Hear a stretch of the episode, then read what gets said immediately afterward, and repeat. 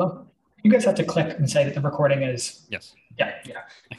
Consent. Wonderful. Hello, everyone. This is office hours. This is 34. I think I said that last time. I've miscounted twice now. You know, again, for a data sort of analysis company, I hope that the, one of the, the founders has better math skills or at least can count uh, in order. But uh, things are hard sometimes, and uh, I'm glad that we're just here. Appreciate you two joining. Uh, we are uh, three musketeers today. One being, uh, well, I'll let you guys introduce yourself. I'm firstly Tyler what am I doing right now? I'm spending a lot of time on like data visualization. And one of the topics that I'm sort of bringing up today, which is like, what are valuable or compelling points of interest in conversation or language that is fairly universal? So, really trying to hone in on that uh, and this idea of there's a lot of data. How do we pull out the things that matter most? And how can that be relevant to as many people as possible without diluting that effort. So what a wonderful balance that is. Uh, I'll let you guys uh, go ahead and make a little intro. Sure. I'm Lauren. I'm the accountant and administrator. Uh, lately, I've been focused on writing applications so we can get lots of money because people need monies. Cool. Uh, hey, I'm Nihal, a digital strategist here at Speak. Uh, recently, well, forever writing, so that's fun. Uh, should probably try to be a bit more creative with my writing too. So we, will see how that goes. And uh, yeah, just uh, thinking about how we're going to be moving forward. Thinker, I like it. Uh, you fired up a new page today that you shared. Do you want to talk about that at all? Uh, maybe what it is, why? That'd be just a nice little starting point here. Oh, sure. Uh, so one thing we've been focused on uh, I guess from the organic growth perspective, is this whole idea of providing uh, free resources, free tools to the general public. So, you know, we've already done that with a word cloud generator. We've done that with like a fairly simple like text and sentiment analysis tool as well.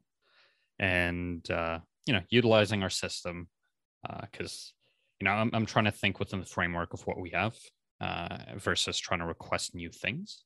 So, you know, just read. God damn it, no, but um, basically trying to create uh, as many free resources as possible for people uh, where they can get, you know, see utility from the platform uh, without having to necessarily even sign up or pay. Uh, and we kind of go from there. So a lot of MVPs being released, but some, some of them have been uh, generating quite a bit of uh, utility for us, which is which is good. Um, so we'll see how it performs. If things go well, you know, maybe we can even hit 10k signups by the end of the year. If things don't go well, uh, you you you hold me. I mean, it looks good for me, but if they don't convert, then it doesn't really matter at all that much. Um, but we'll see. It's pretty impressive. I, Did you do that yourself? The page, or is like Vatsal helping out out with the page there? I, I mean the landing page I made, but then the uh I mean the embed recorders obviously just our embed recorder. so yes, I think you basically yeah. I think you basically yelled at Vatsal enough to uh, force him into uh, adding a, a, download button. A download button.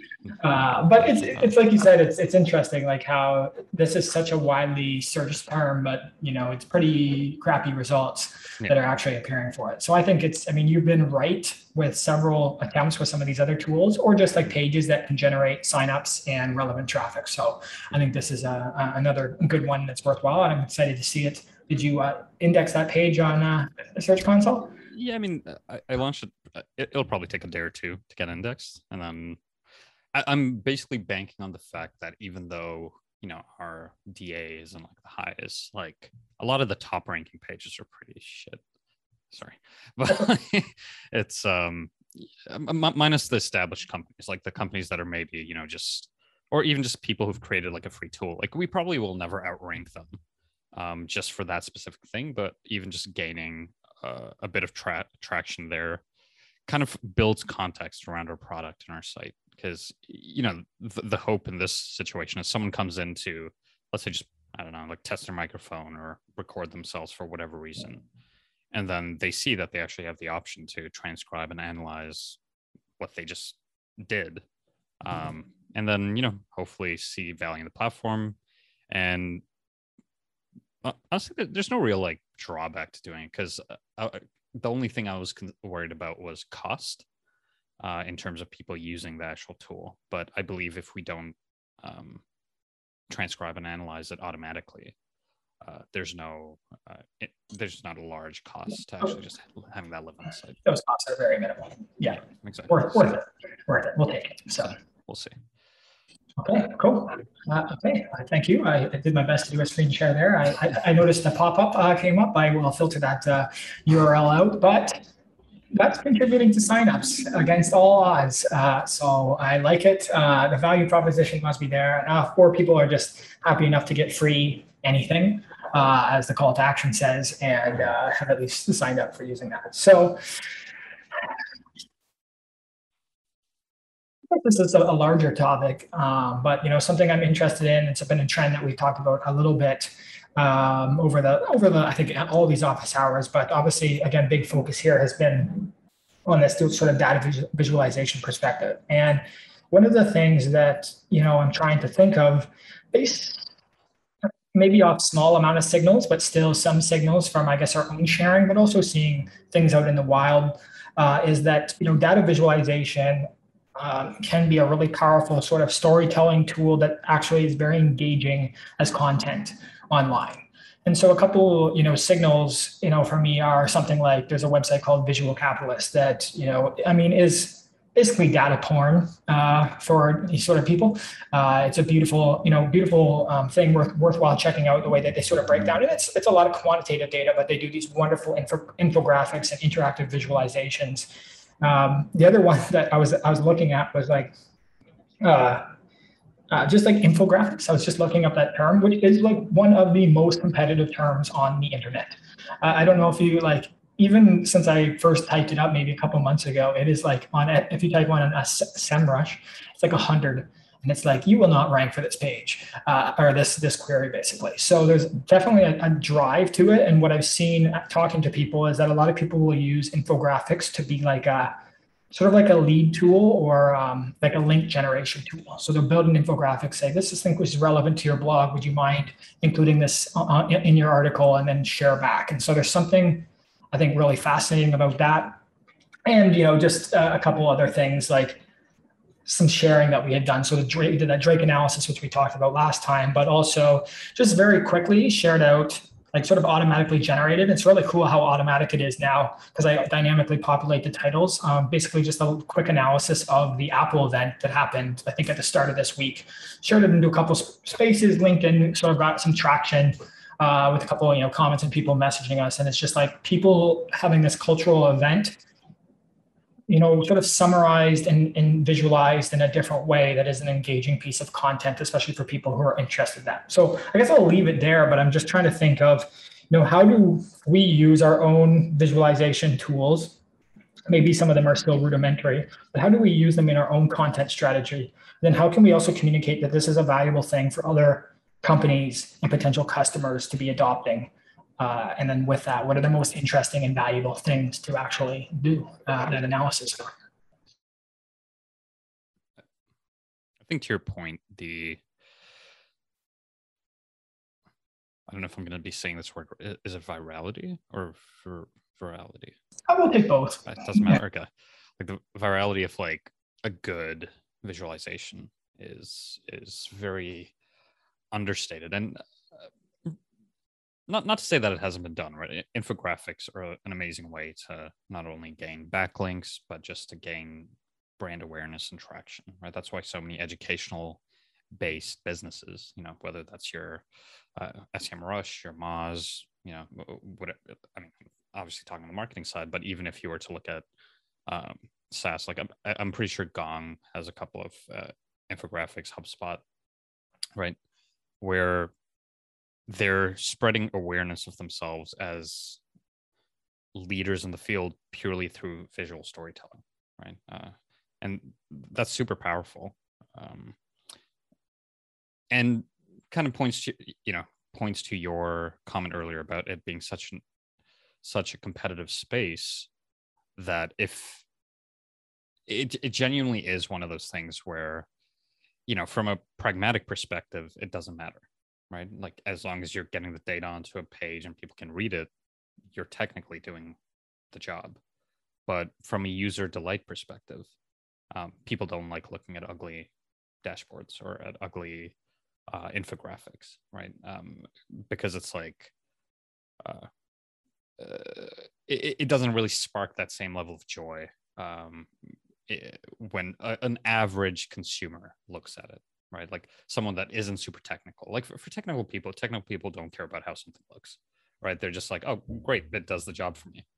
Um, and i think for example that was something i was talking to you about with respect to like samsung health versus apple health right? Where you kind of see the two different approaches where apple health is very focused on user user you know like making the end user very happy well the samsung health i'd say has a lot more detail but it really relies on the end user to glean information from that in their own way um, so rolling that back into what we can do with what we actually have, I still think there's strong value there. For example, some of the infographics you created were actually really good. Um, so, eh, you know, considering that you were able to auto generate those eh, more or less, right? Uh, like obviously there was the data cleaning aspect, but once that was done, you just plugged it into the the, the GDS and printed it out for you more or less, which I thought was thought was pretty impressive and kind of gives us a framework for when we can actually just hire someone to make it prettier, right? Uh, and then the next element of that as a content strategy, I guess, would be actually figuring out distribution channels and how we um, do that for people, right? Because there would be two people that, or two groups of people, two major groups. It would be the people that just want to look at the end result, and then the people that would look at the end result and want to create things, similar things, right? So, um, how exactly we do that, I feel like that's that's really up to us. And in terms of creating the visualizations, I, I wouldn't say any of us have design as our strong suit. So, hey, hey, hey. so no, visual, visual design, not not yeah. functional. So that's all, that, that's all just came in here, and now now you've heard his feeling. he's probably going to leave right away. no, uh, visual design. Uh, I, I think in terms of functionality, like we do a pretty good job. Like the more I even look at other apps in the space, the functionality is essentially there right? Like it, once people know what they're doing, they just do what they do. But when it comes to shareable assets, I think certain level of visual polish is uh, is never a bad thing, right? Especially especially nowadays with things like Canva and stuff. They just hit what 40 billion in valuation, right? Yeah, For, no, no, 40, yeah, 40 billion, raised 200 million at yeah, that valuation. Yeah. yeah.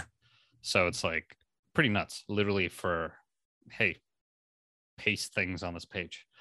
and then share it, right? So, um, well, some cool things there.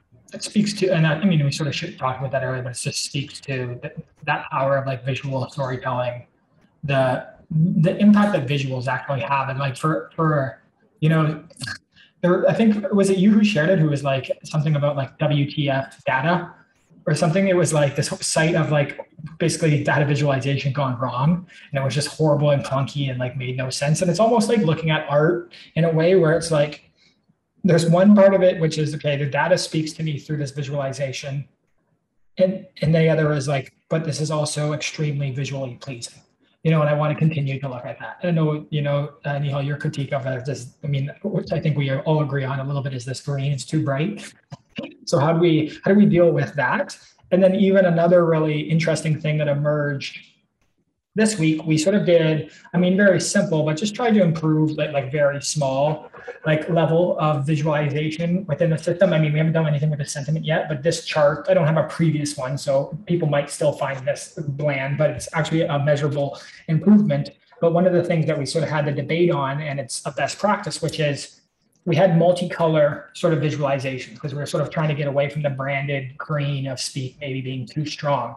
But what became very clear, what was important was that you're, if you're at, those colors are adding no additional value, or it's actually uh, it's actually skewing how someone represents or understands that data because they could be focusing on a color, thinking that that has meaning and it doesn't.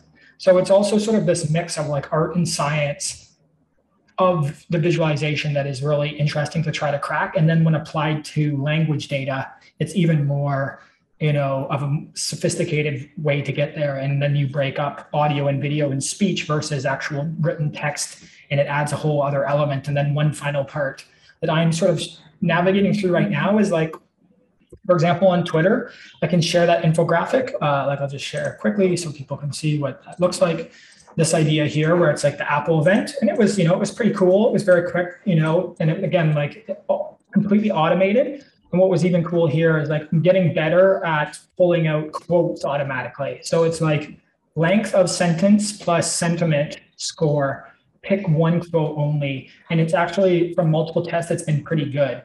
But the problem is on LinkedIn, you can't open up the image and zoom in, especially on desktop. On Twitter, you can. So you can't just format the visuals as one standardized one. There's actual need to format it to the you know best practices of those platforms so that people can then interact with the data in the most valuable way. So it was cool that people liked this on linkedin but when i went back to review it after i posted it i'm like you can't even really tell what's in here unless you actually download the image and zoom in on yourself or you're on mobile and then can, can zoom in. So like thinking of of that, I mean, that's where Canva, just in that case, has been so powerful because they allowed you to not just create an image, but on premium plans, like this, they auto resize that image for every single platform automatically. And as platforms continue to grow, as desktops and mobile devices continue to grow, this is a, a difficult task. And if you can, you know, reduce the amount of work and manual labor and make that repeatable, there's a lot of value uh, added there. Well, I'll just ask you a question actually about this because you you do you do you deal with like raw financial data, but then you've also do visualizations of that. So I'm just wondering from your perspective of any lessons that you learned when visualizing financial data, any impact that you've seen, even when you're trying to communicate things and you do like the quarterly representation and bar charts versus actually just showing raw like Excel or Google Sheet data. I'd be interested to know if you have any insights or thoughts on, on data visualization in your own sort of role and work. Um, yeah, it's all a matter of how you present it, like to begin with. Um, you kind of have to know like what people are looking for. Like the point of data visualization is that people have like a question and the answering it is just the, the data visualization allows you to answer it very quickly, very cleanly. It's uh, easy to come to a, a, conclusion, an opinion right away from infographics. Uh, I've, as far as like research goes, just not even about like finances, just about any like thing like health or whatever. I really do not read reports. I feel like I've gotten all of my opinions on life through infographics at some point or another, just because they're so fast uh, of just digesting a lot of uh, information.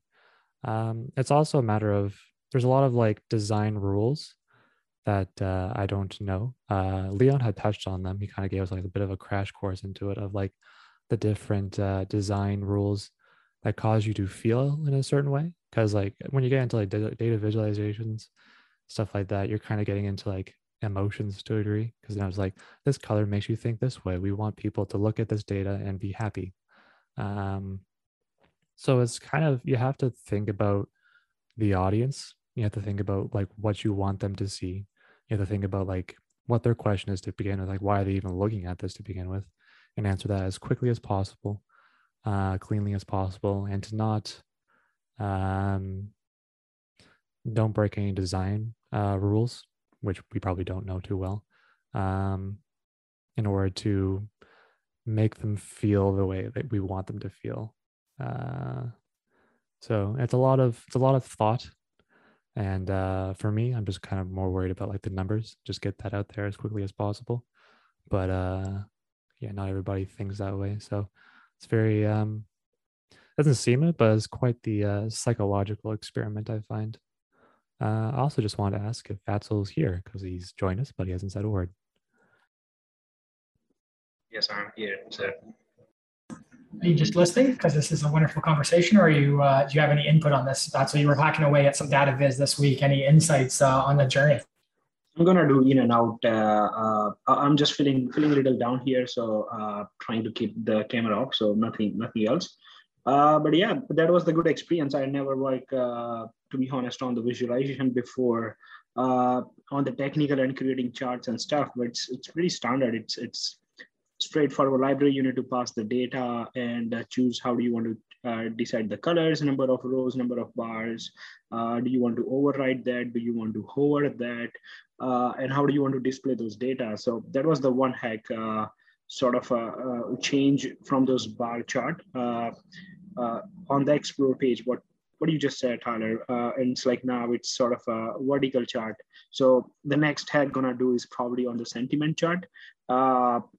I mean, I agree, Lauren, on a couple of your points. Uh, I mean, another another. This is my personal point of view, but I also when I see the visualization, I want to I want to feel them. If I don't feel them, there's if the feeling is not there, I'm not gonna get the the data or output or the numbers from it. So the I mean, feeling is the most important thing for me in the visualization. It's like when we see the the best advertisement, you can just connect it with them. It's like when they sell the product, it is you just got connected. It's like, wow, this is amazing. So that's the same story. Uh, those are the yeah, two the engagement. but yeah, yeah. And I mean, and I think there's, I guess, there's just a couple things of like different layers of it too, which is you end up in different places, which is say that infographic that you share on LinkedIn, that's a that's a completely static representation of that data if you go take, uh, if you would then navigate in the Speak app, the, the, the visualizations become more uh, interactive. And even, for example, the word cloud, you can click on the word cloud and then listen back to every instance of that word being said. So it's a whole new level of interactivity engagement built through that visualization. I think the next level of that is can you embed charts on pages and increase, you know, with high performance without you know you know lagging out those pages and still giving that layer of interactivity because you have a lot more flexibility when you can add tooltips or things like that or when you hover over it gives more meaning or more information. You're really restricted in just an image printout of uh, of that visualization. So um, yeah, I mean, uh, sort of that's correct. I mean, I was looking the different charts library which are available right now. It's mostly most of them are using by everyone. Consider the three uh, Apex chart, charts.js.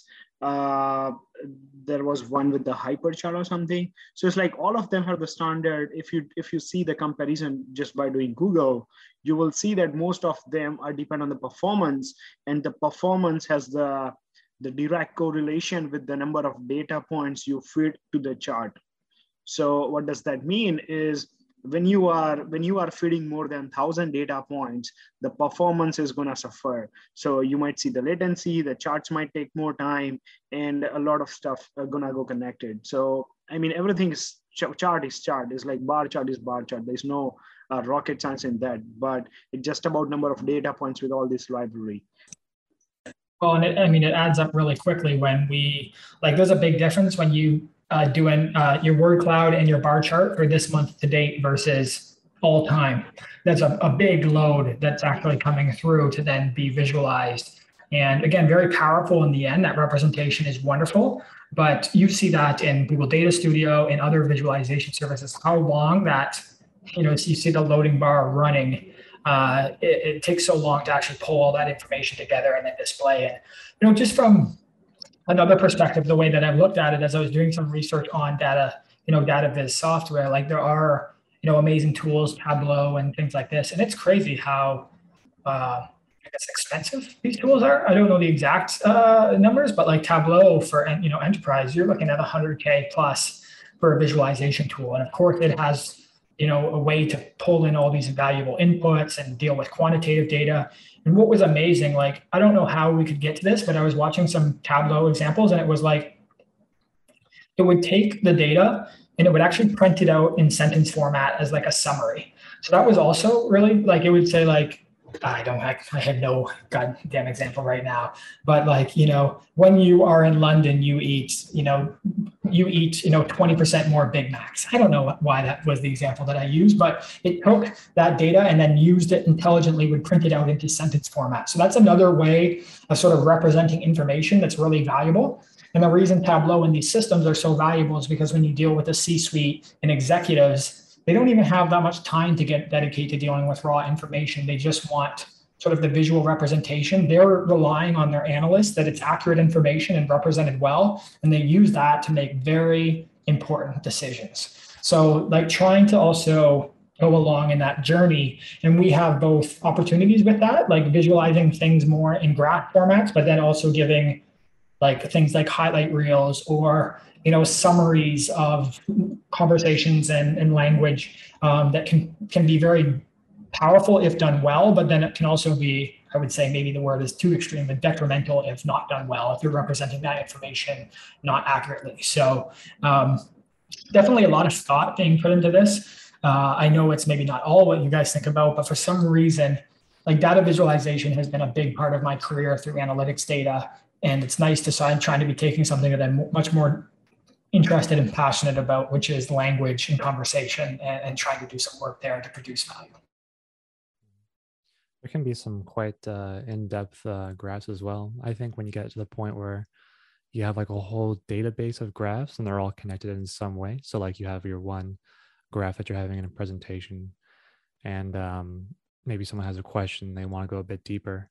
Uh, things like you know Tableau um, and software of like that nature, you can like click into the graph and it takes you like down deeper into like another like subgraph.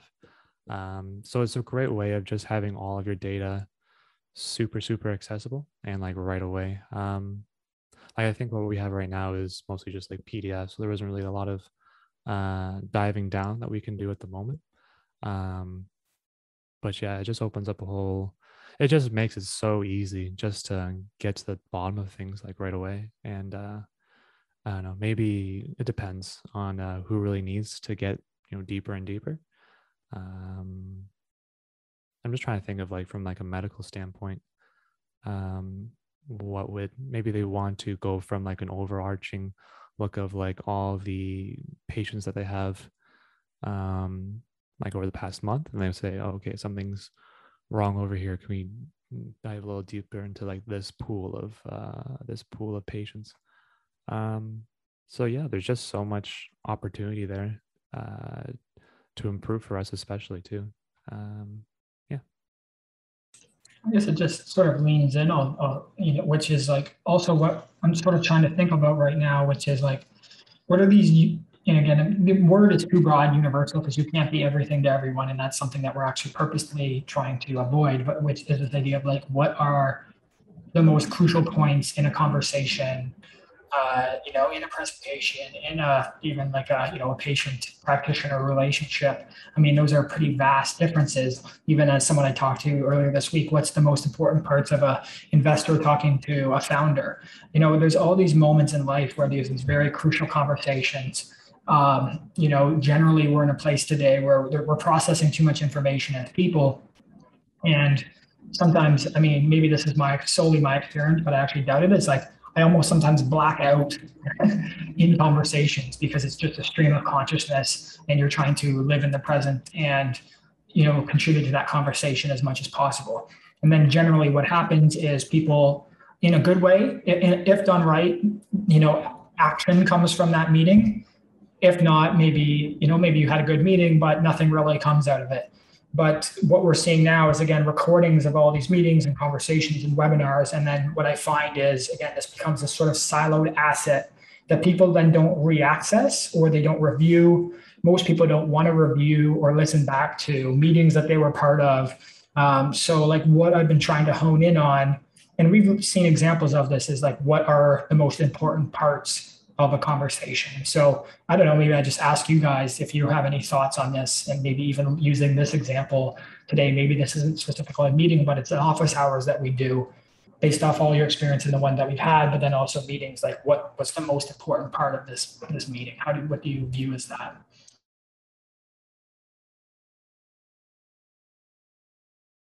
Hard question, right? Yeah.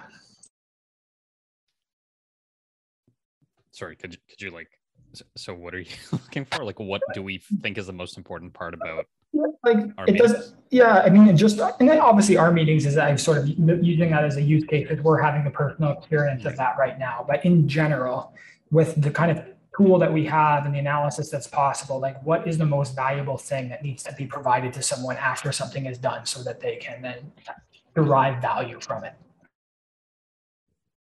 And just even from like our own internal uh, meetings too. I'm thinking like every time we have um, something to discuss, uh, we do a pretty good job of having questions beforehand. Um, so I'm thinking like you're asking like how the tool uh, can be used. I guess you can um, try and find the answers to that questions from the actual transcript. Uh, maybe there's a way of tagging that though, because uh, it's just it's not so you know cut and dry. Like here's a question, here's the answer. You kind of have to go throughout the whole conversation and come to a conclusion on the answer. Or even with like um, this GPT three thing, maybe you could find uh, be able to summarize what we've been talking about to come to you know a better answer than what just individually what we said. Um, that's all I'm thinking of. Yeah. I, th- I think some of the points you, I guess, I've shared, like when we were discussing how to derive value. Uh, I, I think the categorization um, of sentences um, could could be used in different ways, right? Because right now it's very much I guess our categories are kind of like keyword keyword based, but you know, if we were to expand that, where let's say we display under subtabs, right? Uh, you know, questions, right? And it, it could not, it, might not be 100% accurate, but it's like any, it, it'll just populate all the sentences of as part of that recording that had, you know, let's say a question mark uh, at the end of it. And it, it gives you a starting point where let's say post meeting you're like okay what were some of the i guess big questions that popped up during this meeting um, and it'll populate that for you. Um, I, I know there are other products that do this already but you know they'll provide you with action items uh, whatever those we categorize that to be. They'll provide you with uh, you know maybe problems right? Or problems that were brought up which are maybe tagged by negative maybe if it's below a certain sentiment score right? We, that that's how you categorize it. Um, I, I feel like those are some kind of top level use cases. Uh, I, I did see a neat one that i shared with you recently where they basically had had a voice assistant built into the platform where as they're meeting so it integrates with their actual meeting platform. And as they're um, doing the meetings they actually they can do things like hey blank right? Add an action item to do blank and it'll like mark it at that point in the recording uh, and then you can like review all of those at the end of the thing but then you know i could see us doing that manually even just as simple as uh, record you know you can leave comments on different parts of a recording as an example uh, and then those would populate on a side panel or something where it can be reviewed. Um, that's uh, you know like the one team that we're working for right now. They've actually given sort of commands to their people who are recording using our system to use certain keywords or phrases to then indicate where they are in that process. So it is a practitioner relationship there with a patient. And it's really interesting, I guess, what you just mentioned, which is do you build uh, you know do you try to make behavioral change into people who are part of those meetings or can you make your system intelligent enough where they don't necessarily need behavioral change and it then automatically detects it so i do find there's a very like crucial moment at the end of a like that's always tries to set it up you know before. He's just like why are we here? Uh, you know and then at the end it's like okay great. This presentation is done or we've talked about this. What do we do now? And i think like that's the really important part. Realistically not that the it's not that the the the pre the part before that is unimportant but really in the end of it if we are to review and think okay this meeting happened all i really need to know is what do i do now? You know maybe there's i learned this and here's what are the next steps. And uh, you know even something like next steps then becomes a very important part. And i think where i've seen value and we had it for a while Nihal, i don't think you ever saw it um, but was like we did me i think we did needs and wants or something. It was like, and so we had a little tab and it was like, here's everything that you said you needed. And it wasn't just needed, it was like if you said require or I have to. It was basically all those sort of like intents around need. It would actually display in your dashboard and it could summarize, it would, could actually pull all the sentences from every audio, video, and text entry that you had put into the system.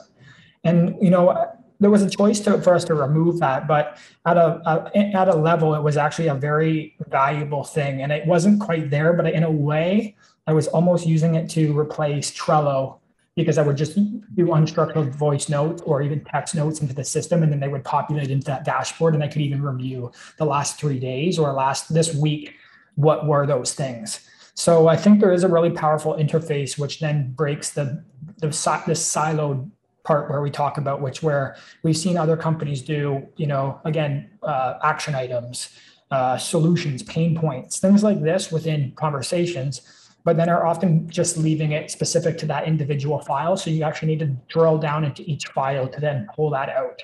And how can you actually avoid that?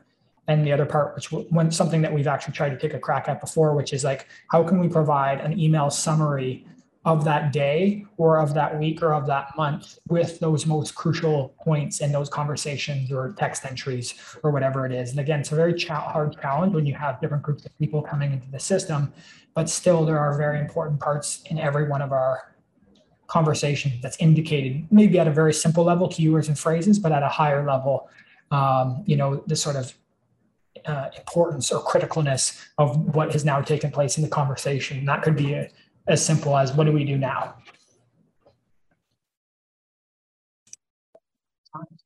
I'll leave this here then. Uh, you know, we'll continue to drive down in that. And again, like, you know, this this could be different for different people. So again, one thing we've talked about is a SOAP assessment. And, you know, that's a very crucial part of a patient practitioner relationship. And those are different things that are then valuable than a normal conversation. It's different when you're in a sales call versus meeting a friend. It's different in an investor and founder relationship and uh, you know a parent you know parent uh, uh, you know son or something. So lots of challenges in that. We're not trying to solve all of those. So that's also something we need to consider. It's a Friday here, so I guess Nihal, I'm going to let you um, take on this topic that we didn't quite get to last week. Um, about sort of, I mean, I don't want to spoil the topic, generative, generative AI, sort of creative applications of technology. So I'll let you maybe summarize a little bit of that. We can jump into it and have some fun while we wrap up this office hours.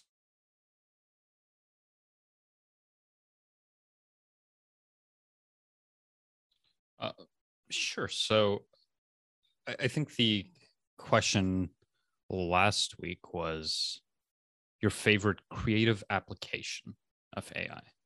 Um, not so. I guess generative AI falls under that, but I guess that was, that was just more of a fun because I don't think we touched upon that. No, so I just thought it was a fun little um, end of conversation. You know, a bit of banter we could have about, you know, obviously there's the pragmatic and useful, useful um, parts to like AI application, but uh, what are some things that you've seen some ways people have used ai or you know whether that's uh, like machine vision, whether that's voice based, whatever it may be, uh, to create exciting creative opportunities. So, you know, from from my perspective, the one I tried, I played around with last week, and I, I kind of revisit anytime I just have like ten minutes to kill is uh, AI Dungeon. I don't know if you've ever given that a go. Um, and I, I think it's fascinating. As someone that likes fantasy, and I like fiction books and novels, and the stories that thing comes up with it's, it's just so ludicrous that it's it's great you know? And, and, just the way it uh, prompts you to actually i guess like keep the story going the way it just creates worlds based on you know whatever the, the gpt-3 data set it has is it's, it's very fascinating. So i'm not sure if you you folks have uh, specific examples of of things you love as well is that the one where it's kind of like one of those old uh, DOS yes. games where you kind of like, like type in, it's like, oh, RPG. walk, walk here, yes. pick up this. Yeah. yeah. Um, uh, what's the uh, what's the most um, bizarre uh, story you've run into then through that? Does it get a bit too wacky, or is it kind of grounded? You find? I, I, I believe when they first launched, like I, just from what I read, I think there was there were some issues with it. Like people were using it to create really uh, messed up stories. But I think they've added more filters over time to you know uh, prevent things like like bestiality and stuff, right? Like uh, like avoid avoid weird things like that. Um, so the last one I did, uh, I don't know if this is ridiculous, but the whole story started off as me being a knight in this uh, in this town, and I was I was in love with the baker, right? Like that, that was one of the things, and so I was like, okay, let, let me check out this baker, and I walk in, and then it's like, oh, you walked in, and the baker like seductively winked at you while waving their freshly baked buns, right? and I was like, okay, what am I gonna do next? Um, I'm gonna buy a bun or get a bun, right? And I'm like, okay, like clearly I, am like romantically involved with this person, so they're not to make me pay. and it's like, it, it, basically told me, yeah, this this loaf of bread is going to cost you like 10 million currency or whatever it is, and I'm like, I thought we were in love. so I, it, it, was a it, was a pretty funny funny experience, and I like that it's it doesn't take itself too seriously either. Uh, I mean, I guess it can't take itself too seriously, so that that, that was uh, pretty funny. I think it just speaks to something too of you having a completely sort of unique, original yeah. experience. Like you're generating a world that only you are going to have. And that's such a powerful human thing. Like at a core level, it seems like we have this drive as humans to be creators. Different ways that we exercise that.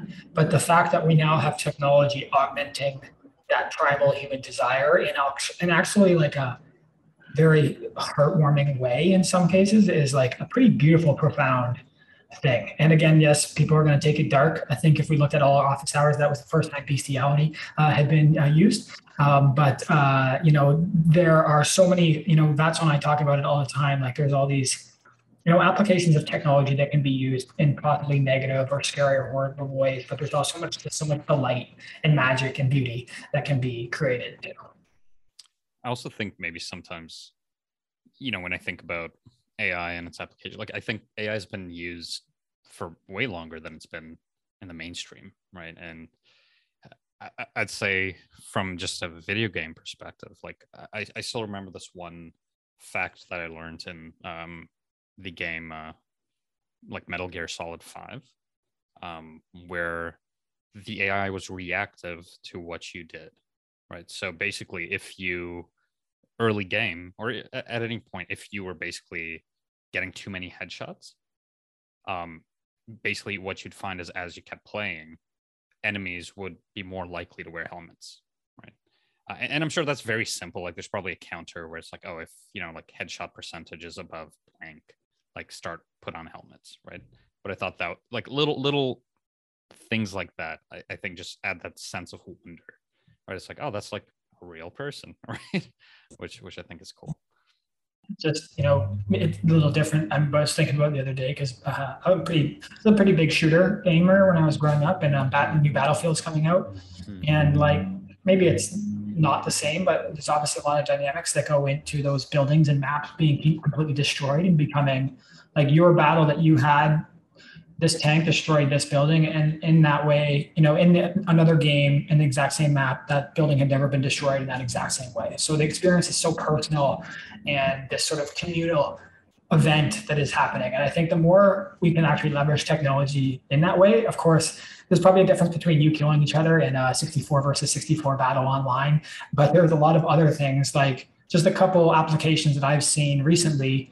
There's actually a place in toronto right now where you can go and I don't know how they actually manage this, but you go in and the lights and the music is then responding to your heartbeat. So it's like an interactive exhibit. And I don't know, I think I don't know if they're putting like one person in at a time or if they're actually grabbing, for example, how could you do that on a communal level where you're doing breath work with people and syncing people and then reflecting the experience that they're having with lights and music and sound. And they've gone as far in some cases to now introduce sense and things using this kind of analysis. So there's like some amazing potential there. One of the things that I've really been thinking about, that's when I've been playing around with it. We've been playing around with it all together for a bit. It's been just this like image generation thing. And like all had, I wouldn't say all had skepticism of it, but he stumbled across sort of some art on Twitter that was built by some of this things and like sort of had that same profound experience that maybe I had had when I first came across it, which is like the fact that you can just type something and it's created is in- incredible. Like I went and watched this, went to this uh, interactive Monet exhibit, like the artist, sort of like the Van Gogh exhibit a couple weeks ago, uh, and it was really beautiful. But I just thought of that that guy would spend, he would gather all his paint and then sit on outside for five hours and paint this thing. And and now you with no artistic skill can just paint with just your imagination and have it reflected and then tune variables to make it more trippy or less trippy or whatever. Like I just this it, it is in a scary way almost a godly power that is being given to us. And just one other thing, little that sticks out to me was like it's actually a person who asked they're building this application for sort of digital therapeutics and mental health and they're it's really interesting what they want to do which is they're trying to transcend representation of emotions and how someone's feeling across language and so it's really interesting i've been doing analysis on some of the notes that i've been taking in speak since i can now export them much cleaner and do and it's really amazing to see sort of like trends and analysis but the other thought that i had is the prompt that you're putting in, depending on how you're using it, is also could be a representation of how you were feeling at the time. It's completely unique and original to you, and it's only for you. And it's almost like a, a swipe book, like a photo library of emotions or feelings that you had represented in a different way than just sort of like analysis of the language that you are using. And so I just imagined this sort of, yeah, this thing where you could go and reflect on how you were feeling and just look at an image that was completely yours and represented that at the time. I just thought that was really beautiful. And I think that we'll see more representations of ourselves through technology like this in the in the future.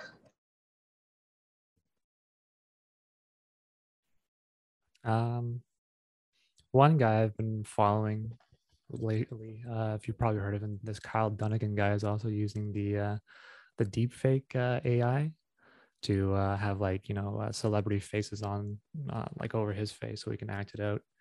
And uh, it's just remarkable how much more um, range you can have with that like how much more visual humor you can add to things. And it just opens up a whole world of um, you know movies and entertainment going forward as well um, where you can have like you know dead actors pretty much reliving uh, or like doing a new role it's just a matter of i guess the voice. You can get like the face kind of there. It's it looks pretty. You can definitely tell right away it's a deep fake, but uh, it just shows that maybe eventually there won't even be people around. It'll just be a bunch of robots with auto auto generated faces and voices and all that. I don't know, but. Uh, he's hilarious. He actually like was a comedian who sort of broke boundaries by using this technology. And he would have like I guess the Kardashian family all talking at once, but it's all him. And to think the complexity of the execution of some of how he would do that is having to record those conversations and then time them. Like you're almost building a multiverse with that where you're like having that conversation, but you then you need to time it and then he'd have to time their reactions. Like that actually is a pretty incredible uh, thing that he's doing. And then just one other thing that you sort of said was um, Val Kilmer is a famous actor. He famously lost his voice. I forget exactly what happened here, but uh, he has throat cancer. Yeah, throat cancer, and, and so Sonantic, who was the previous Speak AI, they actually rebuilt his voice through voice cloning technology, and he actually then narrated a movie or a documentary. So it was a really like obviously it's a scary thing that this is possible, but for Val Kilmer and the people who were part of that project, for him to be able to restore his voice and be able to tell his story like that's incredible. Uh, and we had never had anything close to that. And it's you know completely realistic. And there was enough data for them to build that voice back up. And just an amazing use case for technology. Again lots of applications that this could go poorly but also something that has made someone feel like they can again communicate uh, again. And that's that's a that's a beautiful thing. So um, Kyle Dunnigan check it out. That's interesting stuff. One that I never, I hadn't thought of that at all, but that was a really uh, good, good one to bring up. Thoughts with you there? Any uh, thoughts from you before we wrap this up? Oh, this is great. I enjoy. Uh, next time I'll come back, but there are two Twitter handle you should look at. Uh, uh I saw you, Tyler, but one is images underscore AI. It's called images generated by AI machine. and the second is art by an AI. Uh, that's their Twitter handler, art by an AI. And once you do that, you're gonna see a couple of people who are who are really working in that one is uh, weird name, Twitter name tag uh, handler. It's called Rivers Have Wings. Rivers Have Wings. It's sort of a writer. Uh, see, sorry, she's a writer and and and and writes pretty interesting articles around that. So uh, yeah, and once you want to look at the website, uh, see as I think so around couple hundreds of blogs around just the same story. So yeah, if, if, if you are interested to deep down into like how things work and what's what's what's the engine behind that, that is that is very interesting. Uh, uh, versus compared to uh, it's like there's a very famous Google Colab uh, for this clip generation and stuff, image generation, where you can just enter the prompt, change a variable, and uh, create the hyper, I would say hyperlinked images and stuff, realistic images, uh, weird images, but there's so much power uh, goes behind on these computers and it's like uh, the, the, the machine learning models and stuff. So, you write sort of in balance and there are a couple more amazing writers uh, you can find out, but uh, these are the couple I found over the last weekend. So yeah, anyway, th- th- this was really fun uh, I'll, I'll come back with the camera setup and everything next time. But yeah, it was wonderful. I appreciate taking, in a way, I take joy, but I also feel bad is like taking that so away from practicality. Uh, you know, like it just that's well, a, that's a fun. That's the thing, right? When you want to do the creative stuff, yeah. Uh, then the second thought you would do is like, okay, how are we gonna pay bills? So yeah. it's sort of a balance how you can find out uh, the creativity uh, what do you want to do, what do you enjoy the most, and the boring stuff versus it's like, ah, you know what we gotta do because this is what is gonna solve today's problem, but at the same time having forward thinking to solve tomorrow's problem. So that's sort of called the leadership. So that's the great thing to have. Okay, guys, this was perfect. We did 1 p.m. exactly. Any uh, any thoughts before we uh, wrap up this office hour? This is a great one. No, that's good. Okay, well, thank you all for joining. That's appreciate you making the uh, the entry, even when you're not feeling so great. It's a pleasure to have you here. And uh, thank you guys. Have a great, great weekend. If I don't talk to you, and anyone who tuned in who watched this, really appreciate it. Hope you enjoyed this conversation as much as uh, as much as we did. Appreciate. It. Thank you.